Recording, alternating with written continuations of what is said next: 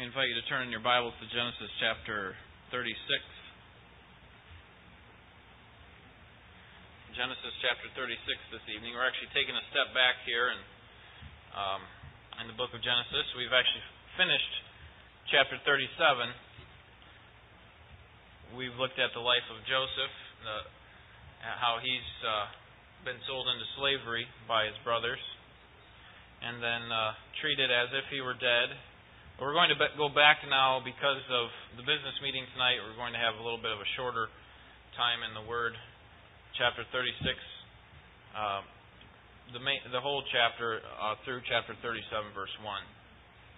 And this passage really gives us a, a summary conclusion of the life of Esau.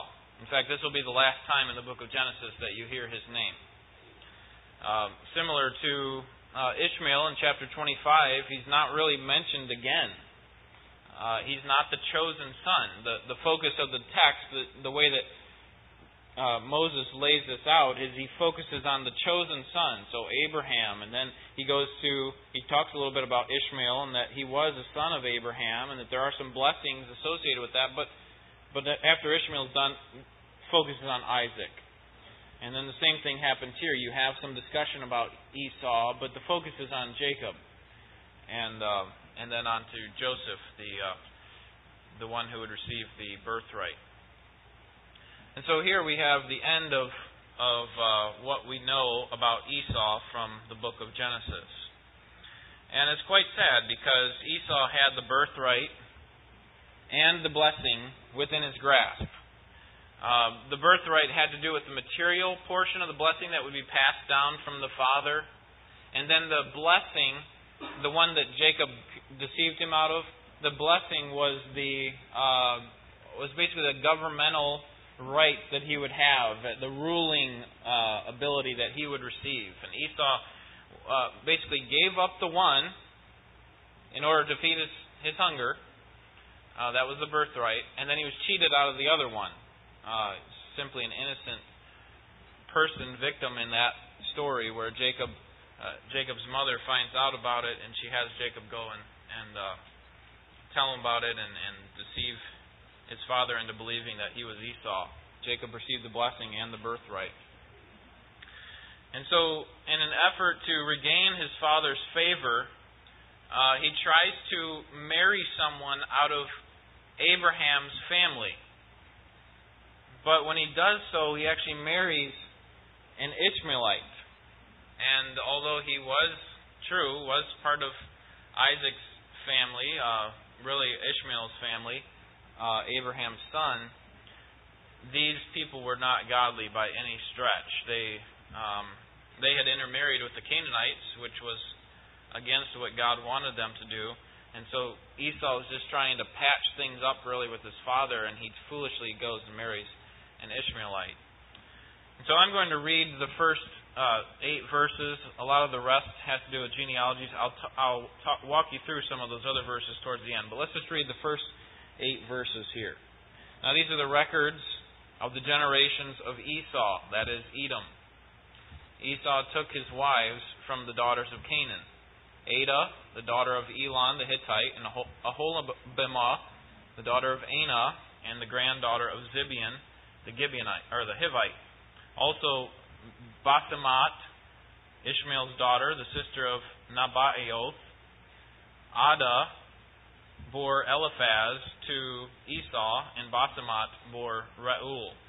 And Aholibamah bore Jeush, and Jalam, and Korah. These are the sons of Esau who were born to him in the land of Canaan. Then Esau took his wives and his sons and his daughters and all his household and his livestock and all his cattle and all his goods which he had acquired in the land of Canaan and went to another land away from his brother Jacob and for their property uh, for their property had become too great for them to live together and the land where they sojourned could not sustain them because of their livestock. So Esau lived in the hill country of Seir. Esau is Edom. Now, uh, we're going to focus on this whole chapter, leading all, all the way into chapter 37, verse 1. And I think the main point of this is that secular greatness grows more quickly than spiritual greatness. secular greatness grows more quickly than spiritual greatness. In chapter 36, we see that secular greatness grows rapidly. Esau is increasing in his secularity, and, and we see that at the very beginning of verse 2. Esau took his wives from whom? The Canaanites, right? The daughters of Canaan. Where did Isaac take his wife? Did he take his wife from the daughters of Canaan? I mean, did Abraham, did Jacob? No, they all went out of the country away from these wicked people because God had told them to. And Esau takes his wives from the people that hated God. And so, first, I want you to notice who Esau married. He married three women that we're told about in here in, in chapter 36. First, Adah. Notice what uh, where she descends from. She's an, she's a Hittite, the daughter of Elon the Hittite, and she has one son. Uh, we're going to see him in verse 4 there. His name is Eliphaz. And then you have next in verse 2, Aholibamah. You notice from where she descends, and she descends from the end of verse 2, Zibeon the Hivite. So you have the, the Hittites, the Hivites, and then, verse 3, you have Basemath. She descends from Ishmael. And uh, has three sons, Jeush, Jalam, and Korah, and Basemath has one son, Reuel. So we have basically five sons grandsons that come to Esau, and um, and these marriages seem to be politically driven.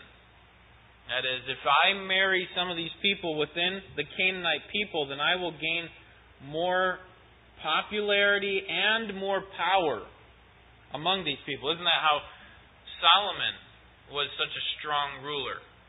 He would marry the princesses of uh, of these kings, right? The daughters of these kings, and then he would be in good standing with these kings because, of course, they had to treat their their daughter well.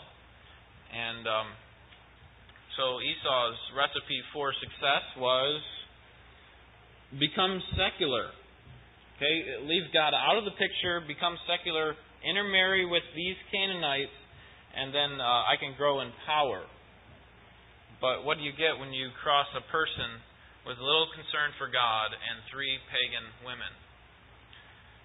You get a pagan family tree, and that's what you get with the people of Esau known as the Edomites.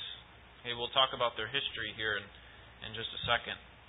So Esau married the Canaanites. Second thing I want you to notice is where Esau's children were born. Notice verse 6.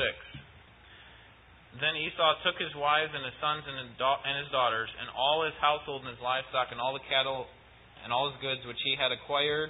Notice where were they born? In the land of Canaan. Now he's going to move out of it, but but but what I want you to notice is that he takes his wives from Canaan, and his sons and daughters were born in Canaan. Now this is going to be. Uh, uh, important to contrast him and Jacob later. I'll show you why. Okay, but that's what I want you to notice right now. He took his wives from Canaan, and his children were born in Canaan. Third thing I want you to notice is they did they did not stay in Canaan. We just saw that in verse 6. He took all of his things, look at the end of the verse, and went to another land away from his brother Jacob. Why? For their property had become too great for them to live together, and the land where they sojourned could not sustain them because of their livestock. So Esau lived in the hill country of Seir.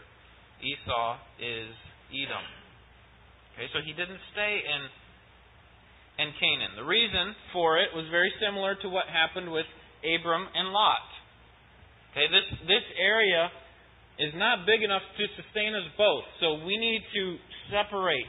Okay, they're, they're starting to become conflicts with my herdsmen and your herdsmen. And so we need to, to separate. And Esau decides to go on down to Seir. Seir is south of the Dead Sea. It'd be south of the land of Israel. And the land, it's kind of a hilly country um, known as Edom. It's actually a really well fortified area to defend against attacks because you could you could easily perch yourself up on a hill and um, and uh, build up a fortress around that and it would be hard for people to attack Edom. Isaac also had to separate himself from Abimelech. You remember the king when, when he was digging all these wells, and the, the people were saying, "No, this is our land," and and so Isaac had to move on his his uh, people onto other places. And here we have the same sort of thing. It becomes too crowded. There's so much success uh, as far as livestock and and the fruit of the land and so on that Esau decides to head down to Seir and make a name for himself down there. And this should not be surprising because Esau's father, Isaac, had prophesied that Esau would move away from the fertility of the land. You remember when Esau came back to Isaac after Jacob had already deceived him, and Isaac realized what's happened, and all Isaac can say is, The only promise I have for you, Esau, is that you will not get the fertility of the land. Okay, I already promised that to your brother Jacob. So I I can't give that to you. You're actually not going to get that. So Esau gets something else. He moves outside of the fertility of the land of Canaan. And so Esau's increasing secularity begins with marriage to Canaanites, births in the land of Canaan, okay, children born in the land of Canaan, and then a moving out of Canaan, all of his resources, and now a, a, a further growth, really increased power that he's going to receive in this other land. And so we see this increased power in uh, verses 9 through the end of the chapter. And uh, if we were to read through all of these, perhaps it wouldn't mean a whole lot. But what I want, what I want to do is make a couple connections for you to show you uh, why I think Moses puts this in our text, so that we can understand uh, some of what's going on here. In verses 4 through 19, we have a list of Esau's sons again. We already saw them in verses 2 through 5 we we saw that he has these. Uh, I said grandsons earlier. This should should have been sons. There, the five sons that he has. And so now in verses nine through fourteen, they're recorded for us again. And then in verses fifteen through nineteen, we have a list of these chiefs. Notice verse fifteen. These are the chiefs of the sons of Esau, the sons of Eliphaz, the firstborn of Esau, chief Teman, chief Omar, chief Zepho, one of the lost Mark, Mark's brothers, I think. Chief Kenaz, Chief Korah, Chief Gatam, so on. And what you're going to find is that in verses 15 through 19, you have 14 chiefs that that descend from Esau. 14. And um, these were not chiefs of families. These were actually chiefs of tribes within the people of Seir, that is Edom. And uh, so we have these chiefs. You have, uh, in verse 15, you have four chiefs Teman, Omar, Zepho, and Kenaz. Verse 16, Korah, Gatam, Amalek. Verse 17, you have four more Nahath, Zerah, Shammah, Mizah. And verse 18, Jeush, Jalam, and Korah. And so Esau, what we should see here is that Esau's family has moved to a prominent position of power and he was the father of five and the ancestral leader of 14 chief leaders. 14 chiefs of, of, of 14 different tribes. Now, what I want you to see is, is the number of chiefs that there are in the rest of the land. Okay, and we see that in verses 20 and following. Look at verse 20. These are the sons of Seir. Okay, now think about this for a second here. What is the name of the land to which Esau goes. Remember what the name was? It was Seir, right? We saw that in verse 8. The hill country of Cedar. Seir. Okay, so now this man's name is Seir. So how do you suppose the city got the name? Right? From the from the man. So if he's the man that either discovered it or, or kind of the head of it, you would expect that he would be a pretty powerful man. He's a, a Horite, here we found in verse 20. Notice, the inhabitants of the land, Lotan and Shobal, and Zibeon, and Anah, and Dishon, and Ezer, and Dishan. These are the chief descendants from the Horites, the sons of Seir in the land of Edom. Sons of Lotan were Hori and Hema, Hemam, and Lotan's sister was Timnah, and, and so on. So what you have in verse 20 is, uh, is a list of these chiefs. Now look down to verse 29, because here you see it more explicitly, more clearly. These are the chiefs descended from the Horites Chief Lotan, Shobal, Zibeon, Anah, Dishon, Ezer, and Dishan. Someone count those up for us quickly. How many do we have? In verses 29 and 30, how many do we have? Seven. Okay? So you have seven total chiefs from the people of the main guy, Seir. And how many did Esau have in his family? Fourteen. So over a short period of time, he rises to power secularly in this land. And in addition to that, one of his sons, Eliphaz, married a Horite woman. Look at verse 12. Timnah was a concubine, or a lesser wife, of Esau's son Eliphaz. And then you see her name repeated in verse 22. The sons of Lotan were Hori and Hemam, and Lotan's sister was Timnah. So not only does he have 14 chiefs, but of the other chiefs that he has, he also has power in a sense that way because of the relations that he has through his son Eliphaz. And um, now, now look down to verse 31 because we're at a time period prior to the reign of kings in Israel. Who's the first king of Israel? Remember? Saul, okay? That's about 1500 BC. We're currently at 1800 or 1900 BC, so this is three, three to 400 years earlier. In verse 31, you have now these are the kings who reigned in the land of Edom. Notice, isn't that interesting how the name of the land changed? Verse 8, it was Seir, and now it's Edom. Now you say, well, what's the big deal about that? Remember what Edom means? Look at verse 8 again. So Esau lived in the hill country of Seir. Esau is Edom. Edom. Okay, so now verse 31. Now these are the kings who reigned in the land of Edom before any king reigned over the sons of Israel. And then it lists the kings.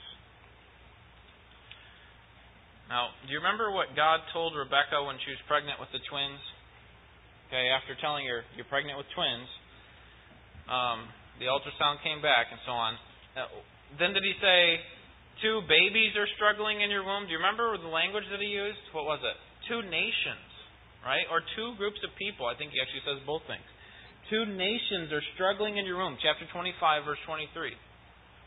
So what we have here is now a fulfillment of this prophecy through Esau away from the land of promise. Okay, the land of promise is now being handed over to Jacob, but it's going to be delayed. Uh, but Esau is, is the father of a great nation. And the name of that nation is Edom. Edom, verse 8, or, um, or uh, Edomite people, verse 9, has, has the meaning of red.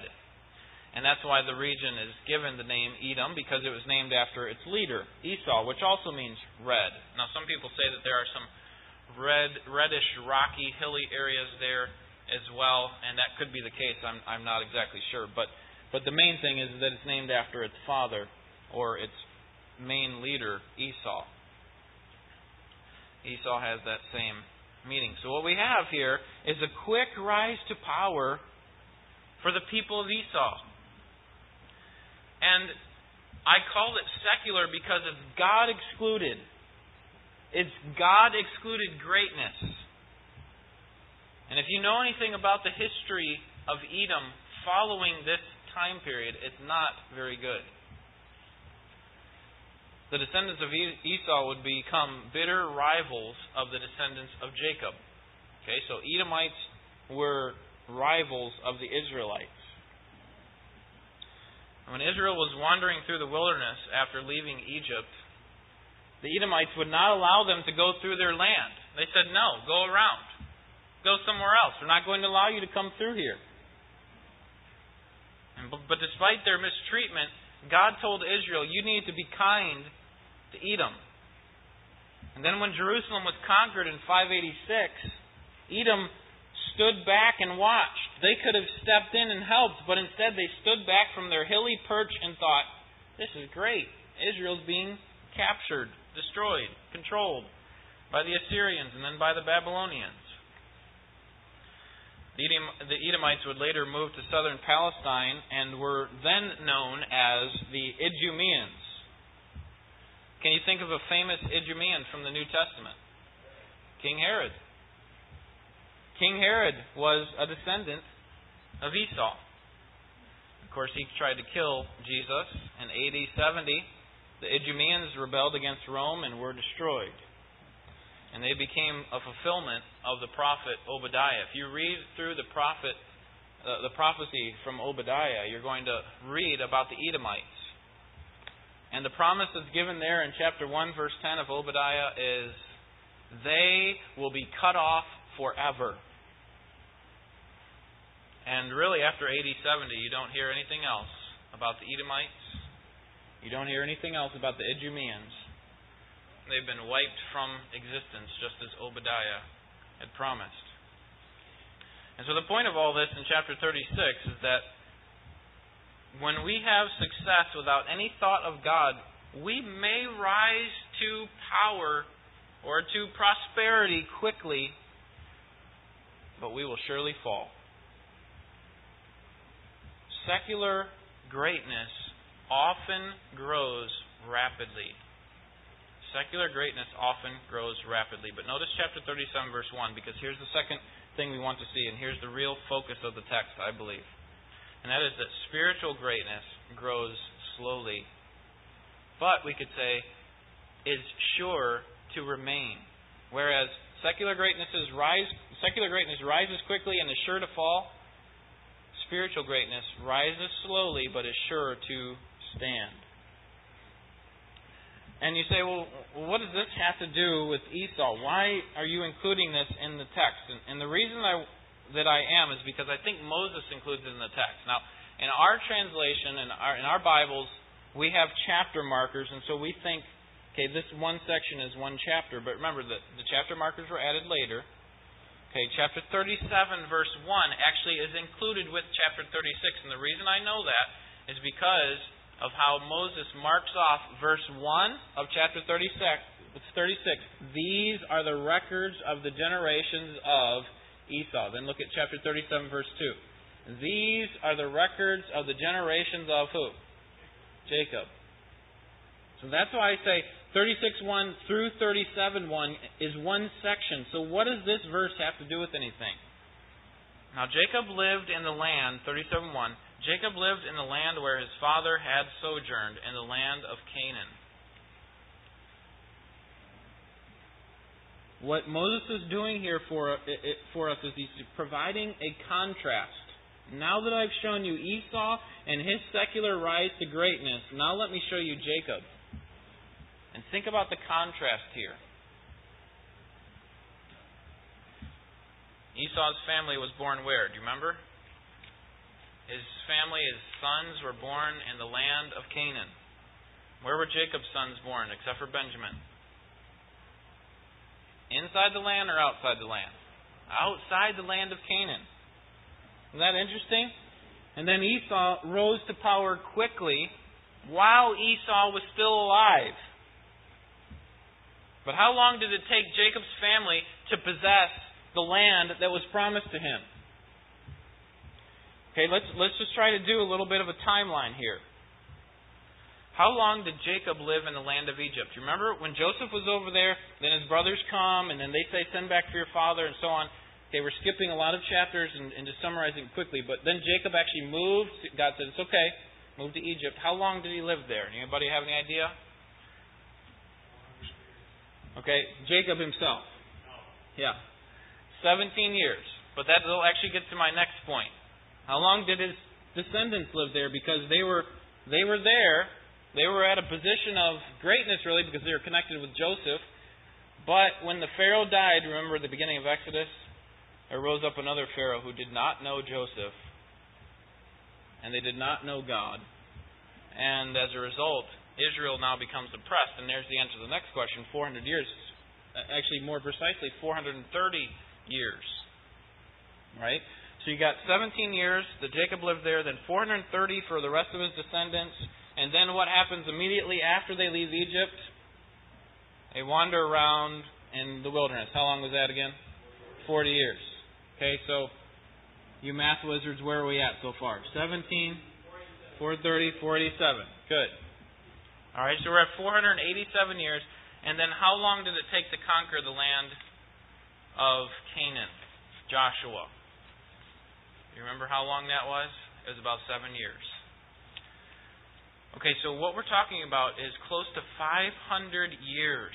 500 years before Jacob's family finally rises to greatness, and it's only uh, a matter of time before they actually lose it. And what we're actually going to see is I say, well, they continue to stand, spiritual greatness stands, but ultimately that God was doing something bigger than just giving them the land. And that we know that the, during the millennium, that land will be theirs once again. And so while Esau, during his lifetime, is able to see the prosperity because he is really doing it uh, apart from God, and, and it seems like God's blessing being poured out, and there is a sense in which God was blessing him, but but but then spiritual greatness takes a long time. Sometimes we don't get to see the fruit of our of our labors, of our faith. Secular blessing that comes while God is excluded is like a, a weed. It grows up real fast. You, you see it, it's noticeable, but it doesn't amount to anything of value. But spiritual blessing, spiritual greatness is sourced in God is more like the growing of a tree. That it grows up very slowly, and you may not even be able to see the fruit of the tree in your lifetime. But God has promised to bless spiritual greatness, spiritual faith. And that those who trust Him with faith and faithfulness may not see the blessing in their lifetime, but, but can be sure that it will come. And so we need to live with long term perspective. It's so easy as Christians sometimes to become short sighted. I'm a very task oriented type person. I like to set myself uh, goals and see them accomplished. I like to mark things off my list. That's the sort of mentality uh, that I'm built to do. But that makes it, it does not make for good gardening. Okay? Because what does it require if you're going to be a gardener or a tree planter? What's the one thing? You remember in James chapter 5, the, the farmer patiently waits for the, the summer, the early and late rains. It, it requires a lot of patience. And sometimes you don't get to see the immediate results of what you've labored for all season. And when you're working in the garden, you have to be patient. You have to recognize that even though the only things that keep popping up and surviving are those pesky weeds, you, you still keep on doing what you're supposed to do. You remove the weeds, the hindrances for growth, like Pastor Hakama was saying on Wednesday. Remove those hindrances of growth and then make sure that it has plenty of light and water, and make sure that the animals and bugs are not destroying what is coming up. And if you're faithful, by the end of the spring, you'll have nice blooms of flower, or throughout the summer, you'll have nice vegetables that are coming. As Christians, we're happy to obey God with what we know He wants from us, but if we don't see the immediate results, we're like the gardener Who's given up? Who gets frustrated over the weeds and just says, you know what? I'm done with it. I don't care if it gets enough water. I don't care if the weeds grow up and choke out the plant. I don't care. We need to keep being faithful. Turn to Hebrews chapter 11. Hebrews chapter 11. I can't help but think about this passage when I think of long term perspective and faithfulness what we need to recognize, what faith comes down to, is believing what God has said, said, even though we don't see immediate results sometimes. Believing that God's word is true, even when we don't see the immediate results sometimes. And that's really, I think, the point of Hebrews chapter 11. Here you have all these people who lived by faith. Verse 3 By faith, we understand. Verse 4, by faith, Abel. Verse 8, by faith, Abraham, and so on. Okay, so we're talking about people who lived by faith. And after you get through Abraham, notice what the writer of Hebrews says in verse 13. All these died without having received the promises. They didn't get to see the fruit of the labor that they had as a gardener. They did all this work and they didn't even get to enjoy the fruit of it. They died without having received the promises, but having seen them and having welcomed them from a distance and having confessed that they were strangers and exiles on the earth. Now skip down to verse 35 because you see more examples of this. There are some who received back their dead, like these women here in verse 35, and others, they were tortured, not accepting their release so that they might obtain a better resurrection. Others experienced mockings and scourgings, yes, also chains and imprisonment. They were stoned, they were sawn in two, they were tempted, they were put to death with the sword. They went about in sheepskins and goatskins, being destitute, afflicted, ill treated, men of whom the world was not worthy, wandering in deserts and mountains and caves and holes in the ground. And all these, having gained approval through their faith, did not receive what was promised, because God had provided something better for us, so that apart from us, they would be made perfect. All of these died without having received the promise, and then they go, he goes on to talk about other people of faith, and then verse 35, and then some of them were tortured. Some of them were sawn in two.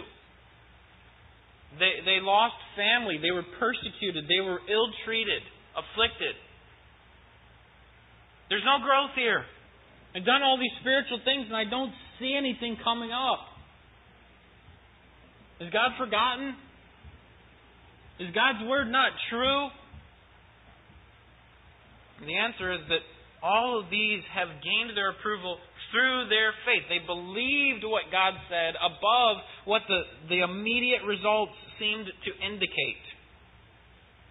It seems as if nothing is happening, that I must be doing something wrong because I can't see the spiritual growth. So, what should our response be if all these received the promises after they died? And the response would be this chapter 12, verse 1. Therefore, since we have so great a cloud of witnesses, all these people of faith in chapter 11, let us lay aside every encumbrance and the sin which so easily entangles us, and let us run with endurance the race that is set before us fixing our eyes on Jesus, the author and perfecter of faith, who for the joy set before him endured the cross, despising the shame, and has sat down at the right hand of the throne of God. Here's the glorious promise that we learn from this passage that doesn't usually show up on the mantle of people's houses. You may die without receiving a prosperous life. You may die without experiencing all the promises that God has given to you. You may die without your loved one coming to Christ or your grandchildren coming to saving faith. You may die without seeing the church established that you were praying about or contributing to. But you know what? God may bring those people to Christ after your death, like George Mueller, who had prayed for many people throughout his life, and there, that he fervently prayed for them. And one person who he prayed for for 40 years never came to Christ in his lifetime. But after he died, that person accepted Christ. You may die not having seen the benefits of the faith that you've displayed. But that's okay. Because when we have a long term perspective, a perspective that lasts more than the gardener who pours the water and says, Nothing's coming up. I just removed all the weeds and, and it's just sitting there. I'm just looking at dirt, the same dirt I saw yesterday. When we have long term perspective, we see, you know what, this doesn't happen overnight. It takes time. God's got something bigger going on than just my little world and what I'm doing, the faith that I'm expressing. You see, God's doing something much bigger, not only in this world around us, but also within our little time frame of life. That is, beyond our lifespan, God's doing something bigger so that He may be using your spiritual uh, uh, expression of faith to bring somebody to Christ that that you've been praying for or ministering to, but maybe at, happen, takes place after you you die. So, what, what does God expect of you right now? What responsibility do you have right now to God? Is there something that you see in your life that just it's so frustrating for you right now because you can't see the results, you can't see the quick growth that you want to see. The results. And if you feel that way, you're not alone. Okay, you're not alone. You're not the only one that experiences. There are other people, I would assure you, in this church who are struggling right along with you that want to see God's blessing and want to see it now.